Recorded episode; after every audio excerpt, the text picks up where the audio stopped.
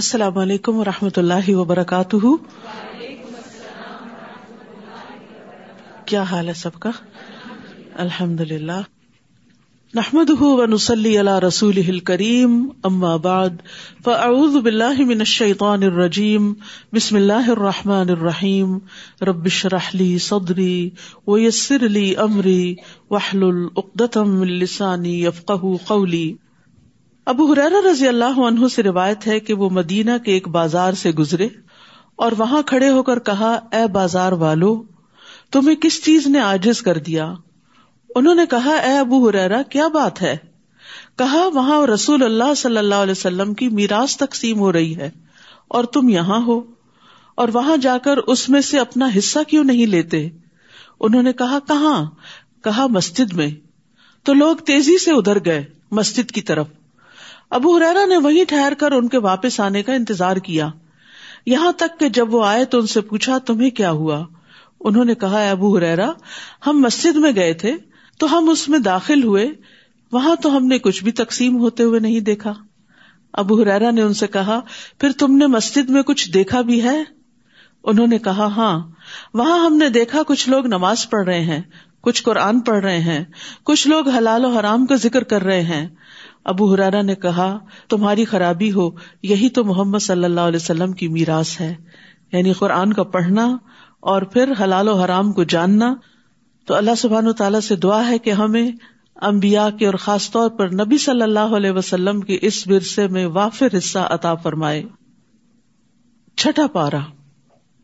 اعوذ باللہ من الشیطان الرجیم، بسم اللہ الرحمن الرحیم، لا يحب اللہ الجہر بالسوء من القول الا من ظلم وکان اللہ سمیعا علیما، ان تبدوا خیرا او تخفوه او تعفو عن سوء فإن اللہ فإن اللہ كان عفوا قدیرا۔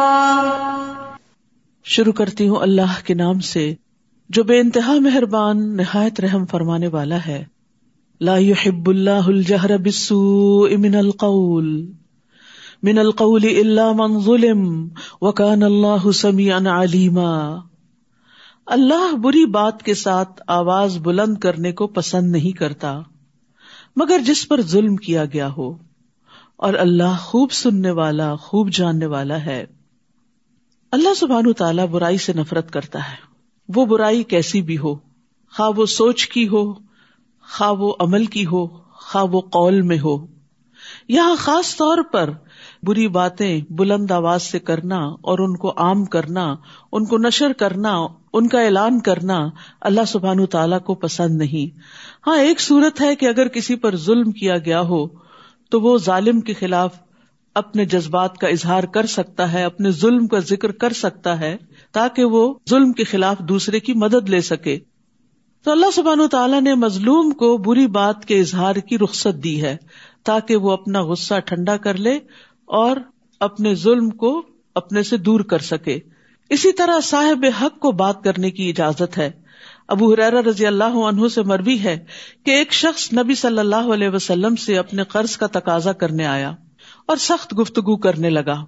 صحابہ غصے سے اس کی طرف بڑھے، لیکن رسول اللہ صلی اللہ علیہ وسلم نے فرمایا، اسے چھوڑ دو، کیونکہ صاحب حق کہنے کا حق رکھتا ہے، یعنی اس کا حق ہے، لہٰذا اس کو بات کرنے دو۔ پھر آپ نے فرمایا، اس کے قرض والے جانور کی عمر کا ایک جانور اس کو دے دو، یعنی اس کا قرضہ واپس کر دو۔ صحابہ نے عرض کیا، یا رسول اللہ، اس سے زیادہ عمر کا جانور تو موجود ہے لیکن اس جیسا نہیں، یعنی جو اس سے لیا گیا تھا۔ آپ نے فرمایا، وہ زیادہ والا ہی دے دو، کیونکہ سب سے اچھا آدمی وہ ہے جو دوسروں کا حق پوری طرح ادا کرے۔ تو بہرحال یہاں پر واضح طور پر یہ بتا دیا گیا، نمبر ایک کہ اللہ کو بری باتیں پسند نہیں کہ وہ کھلم کھلا کی جائیں، لیکن نمبر دو، اس بات کی رخصت ہے کہ اگر کسی پہ ظلم ہو رہا ہے اور اس کے منہ سے کچھ ایسے الفاظ نکلتے ہیں کہ جس سے وہ اپنا حق وصول کر لے تو اس کو اس کی اجازت ہے، لیکن پھر بھی ان تبدو خیرن او تخفوہ او تعفو عن سوء فإن اللہ کان عفوا قدیرا، اگر تم کوئی نیکی ظاہر کرو یا اسے چھپاؤ یا کسی برائی سے درگزر کرو تو بے شک اللہ بہت معاف کرنے والا بہت قدرت رکھنے والا ہے۔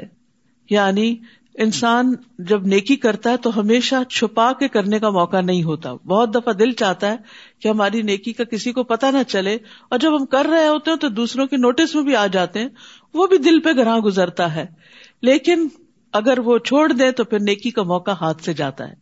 کچھ لوگ کہتے ہیں نا کہ ہمیں ڈر لگتا ہے کہ ہم نیکی کا کام کریں گے تو دکھاوا ہو جائے گا، تو بہتر ہم کریں ہی نہ، تو یہ بھی ایک غلط سوچ ہے۔ ہمیں اپنی نیت کو درست کرنے کا کہا گیا ہے، نہ کہ نیکی کے کام دوسروں کی خدمت کو چھوڑ دینے کا، کہ تمہیں چونکہ ڈر ہے کہ نیت خراب ہو جائے گی اس لیے کرو ہی نہ، یہ تو کوئی لاجک نہیں۔ تو ضرورت اس چیز کی ہے کہ ہم اپنے اندر کو، اپنے سیلف کو کنٹرول کریں، اور دکھاوے سے اور احسان جتانے سے اور دوسروں کو اذیت دینے سے اور دکھ دینے سے اپنے آپ کو بچائیں، لیکن نیکی کا کام جاری رکھے۔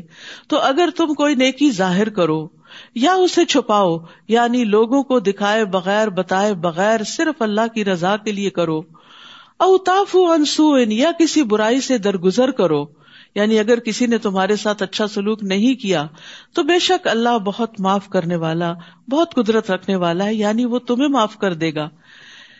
کسی کو معاف کرنا صرف اس وقت آسان ہوتا ہے جب انسان یہ چاہے کہ مجھے بھی معاف کر دیا جائے اور میرے سارے گناہ معاف ہو جائیں تاکہ میری پکڑ نہ ہو آخرت میں۔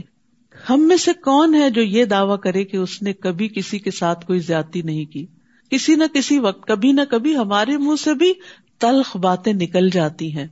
الجہر بالسوء، کوئی بری بات بلند آواز سے ہو ہی جاتی ہے، اس کا اظہار، اس کا اشتہار ہو ہی جاتا ہے، کبھی دوسرے کے سامنے ہی منہ در منہ ہم اس کو تانا دے دیتے ہیں اور وہ اس کا دل دکھا جاتا ہے، کبھی ہم لوگوں کے پیٹ پیچھے بھری مجلس میں بیٹھ کر کسی کی برائی شروع کر دیتے ہیں، یہ بھی الجہر بالسوء ہے۔ اسی طرح کبھی کوئی دوسرا ہمارے ساتھ یہی کر دیتا ہے تو پھر ہمیں بہت برا لگ جاتا ہے۔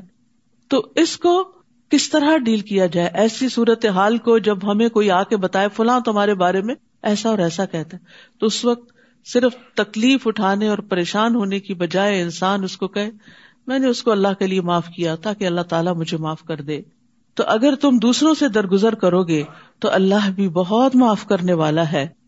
قرآن مجید میں سورۃ النور میں ایک بہت خوبصورت واقعہ آتا ہے حضرت ابو بکر صدیق سے متعلق، کہ جب انہوں نے حضرت عائشہ پہ لگنے والے الزام کی وجہ سے اپنے قریبی رشتہ دار کا وظیفہ بند کرنے کا سوچا تو اللہ سبحانہ وتعالیٰ نے ان کو معاف کرنے کے لیے کہا، اور ساتھ ہی فرمایا الا تحبون ان یغفر اللہ لکم، کیا تم پسند نہیں کرتے کہ اللہ تمہیں معاف کر دے؟ تو ہم میں سے کون ہے جو یہ نہیں چاہتا کہ اس کے گناہ معاف ہو جائیں؟ اور اگر ہم چاہتے ہیں کہ ہمارے گناہ معاف ہو جائیں تو صرف استغفر اللہ استغفر اللہ کرنے سے بات نہیں بنے گی، ہمارے اندر اتنی وسعت ہونی چاہیے کہ ہم بھی دوسروں کو معاف کر سکیں تاکہ اللہ تعالی ہمیں معاف کر دے۔ حضرت علی رضی اللہ عنہ سے مروی ہے، وہ کہتے ہیں ہم نے رسول اللہ صلی اللہ علیہ وسلم کی تلوار کے دستے میں یہ لکھا ہوا پایا کہ جو تم پر ظلم کرے اس سے درگزر کرو، جو تم پہ ظلم کرے اس سے درگزر کرو، یعنی چھوٹی موٹی بات ہو جاتی ہے چھوڑ دو اس کو، کیونکہ اگر تم جواباً کوئی کارروائی کرو گے تو دوسرا اس سے بڑا کوئی فساد کرے گا اور پھر معاملہ بہت بڑھ جائے گا۔ یعنی بہت سی تکلیف دہ باتیں جو ہیں ان کو صرف اگنور کرنے سے وہ کم ہو جاتی ہیں، ختم ہو جاتی ہیں۔ لیکن اس کا یہ مطلب نہیں کہ انسان ظلم سہتا ہی چلا جائے، لیکن ظلم کو دور کرنے کے لیے ظالمانہ رویہ اختیار نہ کرے، برا طریقہ اختیار نہ کرے، احسن تدبیر کے ساتھ اس کو اپنے سے دور کرے۔ فرمایا رشتہ توڑنے والے سے رشتہ جوڑو۔ ٹھیک ہے کوئی ریلیشن شپ ون سائیڈڈ نہیں ہوتا، لیکن کسی کو تو جوڑنے کے لیے ہاتھ بڑھانا ہی پڑتا ہے۔ جب دو چیزیں آپس میں ٹوٹ جاتی ہیں، کبھی آپ نے ٹوٹی ہوئی پیالی جوڑی ہوگی یا کوئی برتن یا کوئی پلیٹ، تو جب آپ جوڑتے ہیں تو دونوں کو ایک دوسرے کے قریب لاتے ہیں۔ بعض اوقات ایک چیز بڑی بھاری ہوتی ہے وہ قریب نہیں آتی، تو آپ کیا کرتے ہیں جو چھوٹی ہوتی ہے اس کو بڑی کے پاس لے جا کے اس کو جوڑ دیتے ہیں۔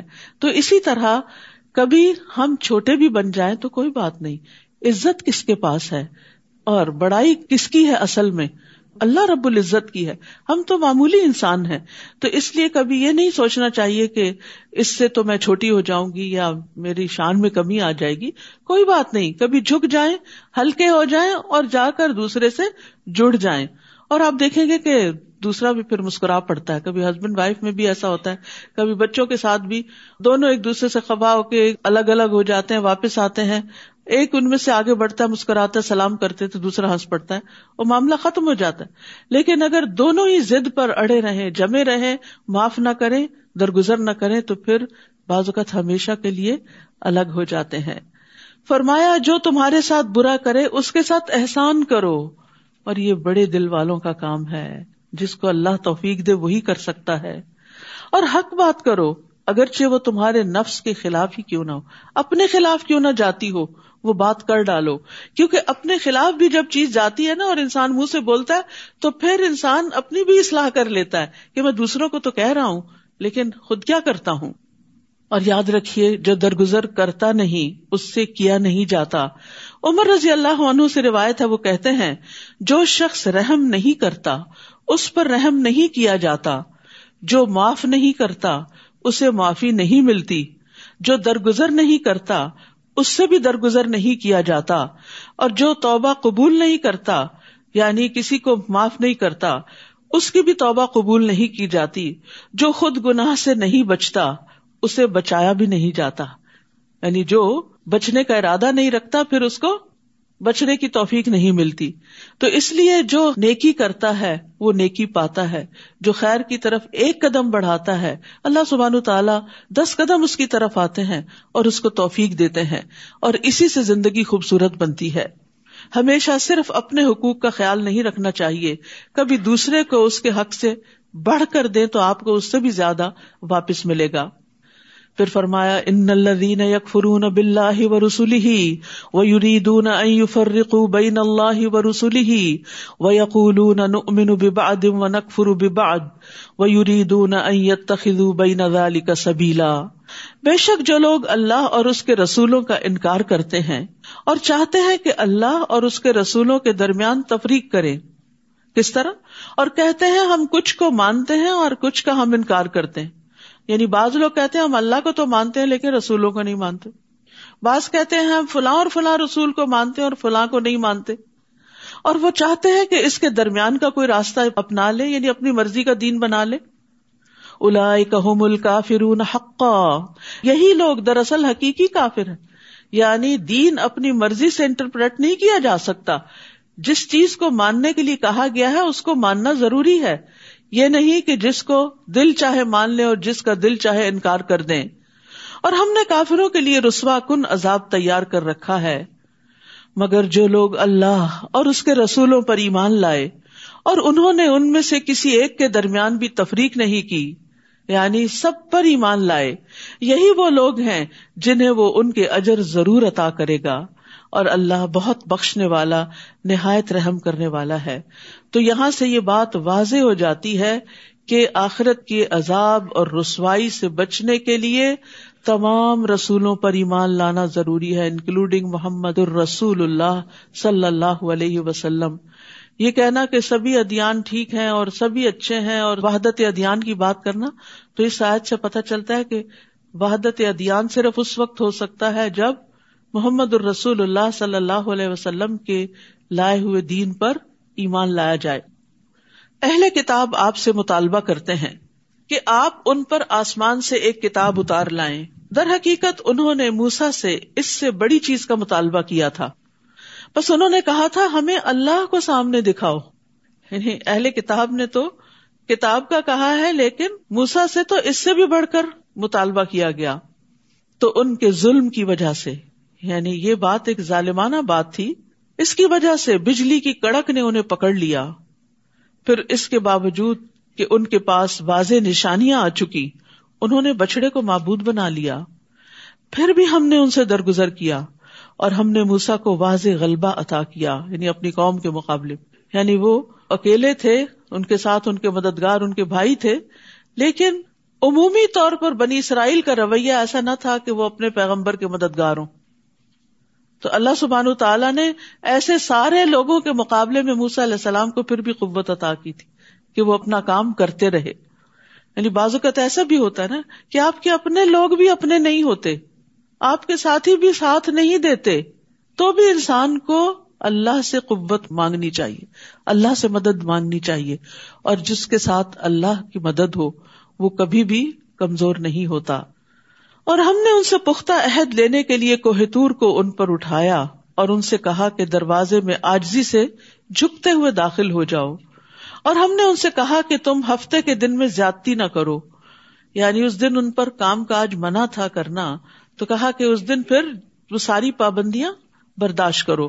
اور ہم نے ان سے پختہ عہد لیا لیکن انہوں نے عہد نہیں نبھائے, تو ان کے عہد توڑنے اور اللہ کی آیات کے ساتھ کفر کرنے اور انبیاء کو ناحق قتل کرنے اور ان کے کہنے کے سبب کہ ہمارے دل غلافوں میں ہیں, ہم نے ان پر لعنت کی, بلکہ اللہ نے ان کے کفر کی وجہ سے ان کے دلوں پر مہر لگا دی تو وہ کم ہی ایمان لاتے ہیں.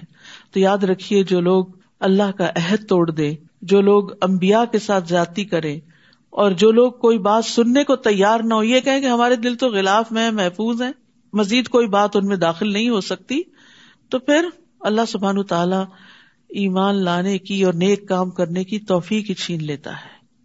غلطی تو کسی سے بھی ہو جاتی ہے, لیکن مومن وہ ہوتا ہے جو غلطی کر کے اصرار نہیں کرتا, فوراً اللہ کی طرف پلٹتا ہے. گناہ چھوٹا ہو یا بڑا ہو, اس پر اصرار نہیں کرنا چاہیے, اس سے فوراً نکلنے کی فکر کرنی چاہیے.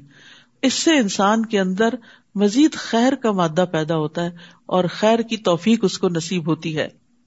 اور ان کے کفر کرنے اور مریم پر بہت بڑا بہتان لگانے کی وجہ سے اللہ نے ان پر لعنت کی تھی, اور ان کے یہ کہنے کی وجہ سے کہ بے شک ہم نے ہی اللہ کے رسول مسیح عیسیٰ ابن مریم کو قتل کیا ہے.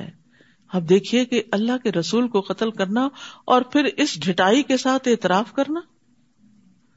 افسوس کہ جیسے آج کل مسلمانوں کے اندر بھی بعض لوگ بڑی بڑی تقریب کاری کر کے پھر بڑے فخر سے کہتے ہیں ہم نے کی, تو یہ کوئی خیر اور بھلائی کا کام نہیں, یہ محمد صلی اللہ علیہ وسلم کی سنت پر چلنا نہیں کہ انسان بے گناہوں اور معصوم لوگوں کی جان لے اور بے وجہ ان کو قتل کر ڈالے اور پھر فخر سے اس کا اظہار بھی کرے. تو بنی اسرائیل نے بھی اسی قسم کے فخر کا اظہار کیا. تو اللہ سبحانہ و تعالیٰ فرماتے ہیں حالانکہ انہوں نے اسے قتل نہیں کیا اور نہ اسے سولی پر چڑھایا, بلکہ یہ معاملہ ان پر مشتبہ بنا دیا گیا تھا. روایات میں یہ آتا ہے کہ جب عیسیٰ علیہ السلام کو بنی اسرائیل کی سازشوں کا علم ہوا اور پتہ چلا کہ اب آخری وقت آ گیا ہے, یہ مجھے ماری ڈالیں گے, تو انہوں نے اپنے حواریوں میں سے جو بارہ یا سترہ بتائے جاتے ہیں کہا کہ کون میری جگہ قتل ہونے کو تیار ہے کہ اللہ تعالیٰ میری صورت اس پہ ڈال دے گا. تو ایک ہواری تیار ہوا اور عیسیٰ علیہ السلام کو اللہ تعالیٰ نے آسمان پہ اٹھا لیا, اور وہ شخص عیسیٰ علیہ السلام کی شکل میں پکڑا گیا اور مارا گیا. تو اسی لیے اللہ تعالیٰ فرماتے ہیں بلکہ معاملہ ان پہ مشتبہ بنا دیا گیا. لیکن یہ بات قرآن کی روح سے یقینی ہے کہ عیسیٰ علیہ السلام کو نہ قتل کیا گیا تھا نہ سولی پہ چڑھایا گیا تھا. دوسری جگہ پر آتا ہے بل رفعہ اللہ الیہ, اللہ نے اس کو اپنی طرف اٹھا لیا. اور یہاں فرمایا بلکہ یہ معاملہ ان پر مشتبہ بنا دیا گیا تھا, اور بے شک جنہوں نے اس میں اختلاف کیا ہے یقیناً وہ اس کے بارے میں شک میں پڑے ہوئے ہیں, وہ خود بھی تسلی میں نہیں ہے کہ معاملہ کیا ہوا. انہیں اس کے بارے میں کوئی علم نہیں سوائے گمان کی پیروی کرنے کے, اور انہوں نے اسے یقینی طور پر قتل نہیں کیا بلکہ اللہ نے اسے اپنی طرف اٹھا لیا, اور اللہ بہت زبردست خوب حکمت والا ہے.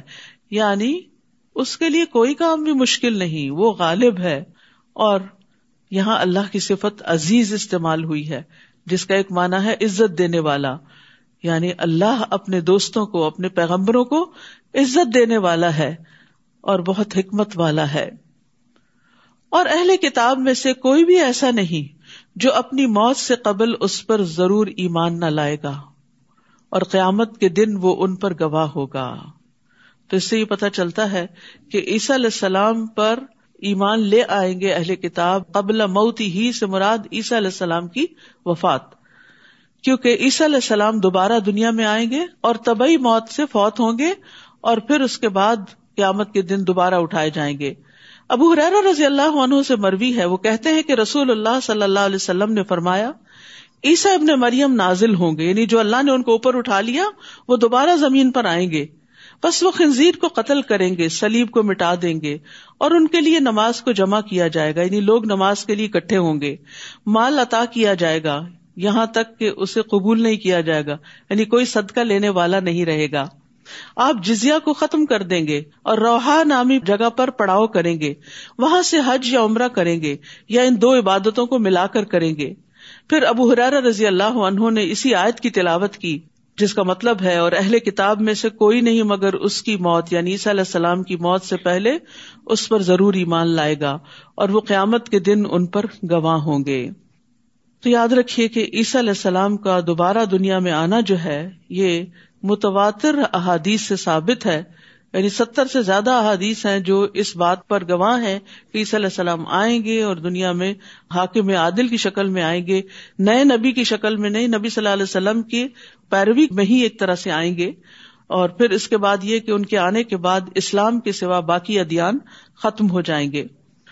ابو ہریرہ سے روایت ہے کہ نبی صلی اللہ علیہ وسلم نے فرمایا، میرے اور عیسیٰ علیہ السلام کے درمیان کوئی نبی نہیں ہے، اور یقیناً وہ اترنے والے ہیں، جب تم انہیں دیکھو گے تو پہچان لو گے، وہ درمیانی قامت والے ہیں، ان کا رنگ سرخ و سفید ہوگا، وہ ہلکے زرد رنگ کے لباس میں ہوں گے، ایسے محسوس ہوگا جیسے ان کے سر سے پانی ٹپک رہا ہو، حالانکہ نمی نہیں ہوگی، پانی نہیں ہوگا۔ یعنی بہت ڈیٹیلز بتائی گئی ہیں، عیسیٰ علیہ السلام کی ڈسکرپشن دی گئی ہے کہ وہ کیسے دکھائی دیں گے، یعنی بہت نظیف اور چمکدار اور خوبصورت۔ وہ لوگوں سے اسلام کے لیے قتال کریں گے، صلیب توڑ دیں گے، خنزیر کو قتل کریں گے، جزیہ موقوف کر دیں گے۔ اللہ ان کے زمانے میں اسلام کے علاوہ دیگر ادیان کو ختم کر دے گا، وہ مسیح دجال کو ہلاک کریں گے۔ عیسیٰ علیہ السلام زمین میں چالیس سال رہیں گے، پھر ان کی وفات ہوگی اور مسلمان ان کا جنازہ پڑھیں گے۔ یہ سنن نبی داؤد کی روایت ہے، اور پچھلی حدیث جو تھی وہ مسند احمد کی تھی۔ یعنی اتنی واضح روایات، اور بھی اس میں بہت ڈیٹیلز ہیں، یاجوج ماجوج بھی انہی کے دور میں نکلیں گے، پھر آپ ہی کی دعا کی وجہ سے ان کا خاتمہ ہوگا، تو وہ قیامت کی نشانیوں میں سے ایک نشانی بھی ہے۔ فَبِظُلْمٍ مِّنَ الَّذِينَ هَادُوا حَرَّمْنَا عَلَيْهِمْ طَيِّبَاتٍ طَيِّبَاتٍ أُحِلَّتْ لَهُمْ وَبِصَدِّهِمْ عَن سَبِيلِ اللَّهِ كَثِيرًا۔ پھر جو یہودی بن گئے ان کے ظلم کی وجہ سے اور اکثر لوگوں کو اللہ کے راستے سے روکنے کی وجہ سے ہم نے ان پر حلال کی گئی پاکیزہ چیزیں حرام کر دیں۔ یعنی بعض اوقات اللہ تعالیٰ گناہوں کی سزا دنیا میں ہی دیتا ہے اور نعمتوں سے محروم کر دیتا ہے۔ بہت سی حلال چیزیں ان پر حرام کر دی گئی تھی، تو اس سے کیا پتہ چلتا ہے کہ انسان کو گناہوں سے ڈرنا چاہیے۔ اگر وقتی طور پر کوئی نقصان نہیں بھی ہوتا تو ایسا نہ ہو کہ مرنے سے پہلے انسان کسی فتنے یا آزمائش میں پڑ جائے، تو ہمیشہ اللہ سے توبہ کرتے رہے، اول تو بچنے کی کوشش کرے، تقویٰ بچنے ہی کا نام ہے، اور پھر انسان ہے، کمزور ہیں، گر پڑتے ہیں، تو گر پڑے تو اٹھ جائیں، یعنی توبہ کر لیں، تاکہ دنیا اور آخرت دونوں کی سزا سے بچ سکے۔ اور ان کے سود لینے کی وجہ سے بھی، جبکہ وہ لازماً اس سے روکے گئے تھے، اور ان کے لوگوں کے مال باطل طریقے سے کھانے کی وجہ سے بھی، اور ان میں سے جو انکار کرنے والے ہیں ان کے لیے ہم نے دردناک عذاب تیار کر رکھا ہے۔ لیکن ان میں سے جو لوگ علم میں راسخ ہیں اور جو مومن ہیں وہ اس پر ایمان لاتے ہیں جو آپ کی طرف نازل کیا گیا اور جو آپ سے پہلے نازل کیا گیا، اور جو نماز قائم کرنے والے ہیں اور زکوٰۃ ادا کرنے والے ہیں، اور اللہ اور یوم آخرت پر ایمان رکھنے والے ہیں، یہی وہ لوگ ہیں جنہیں ہم ضرور اجر عظیم عطا کریں گے۔ یہاں خاص طور پر مومنوں کے ساتھ الراسخون فی العلم کی بات بھی ہوئی کہ وہ لوگ جو علم میں گڑے ہوئے ہوتے ہیں۔ نافع بن یزید کہتے ہیں کہ الراسخون فی العلم جو ہیں اللہ کے لیے عاجزی کرنے والے، اللہ کی رضا کو طلب کرنے والے، اور اس میں انتہائی منکسر ہوتے ہیں۔ وہ اپنے سے اوپر والے لوگوں پر بڑائی کا اظہار نہیں کرتے اور اپنے سے کم درجہ کے لوگوں کو حقیر نہیں سمجھتے۔ یہ علامت ہوتی ہے راسخ فی العلم کی، کہ اس کے اندر کیا ہوتی ہے؟ عاجزی ہوتی ہے۔ اللہ کی رضا کو طلب کرنے کے لیے اپنی بڑائی کا اظہار نہیں کرتے، چھوٹی سے چھوٹی نیکی کرنے کو بھی تیار ہو جاتے ہیں، اور پھر جو اپنے سے بڑے ہوتے ہیں ان پر بڑائی کا اظہار نہیں کرتے کہ ہم تمہیں کچھ نہیں سمجھتے، بلکہ ان کی عزت کرتے ہیں، اور جو چھوٹے ہوتے ہیں ان کو حقیر نہیں سمجھتے.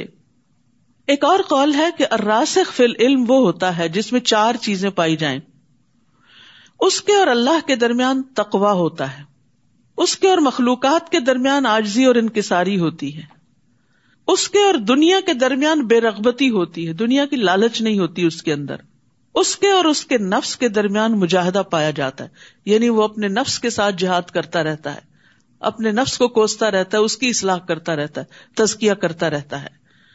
تو علم تو بہت سے لوگ حاصل کرتے ہیں، لیکن علم میں مضبوطی، علم میں پختگی اور علم کی شان چند ہی لوگوں میں نظر آتی ہے، اور وہ عمل سے دکھائی دیتی ہے.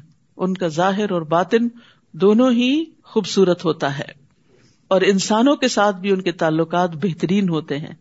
تو یاد رکھیے، آپ میں سے جو جو علم کا شوقین ہے اور علم کے فضائل حاصل کرنا چاہتا ہے اور واقعی علم والا کہلانا چاہتا ہے اور اہل علم میں شمار ہونا چاہتا ہے، تو اس کو دل میں تقویٰ، مخلوق کے ساتھ عاجزی، دنیا سے بے رغبتی اور اپنے نفس کے ساتھ جہاد، یہ کام کرنے چاہیے.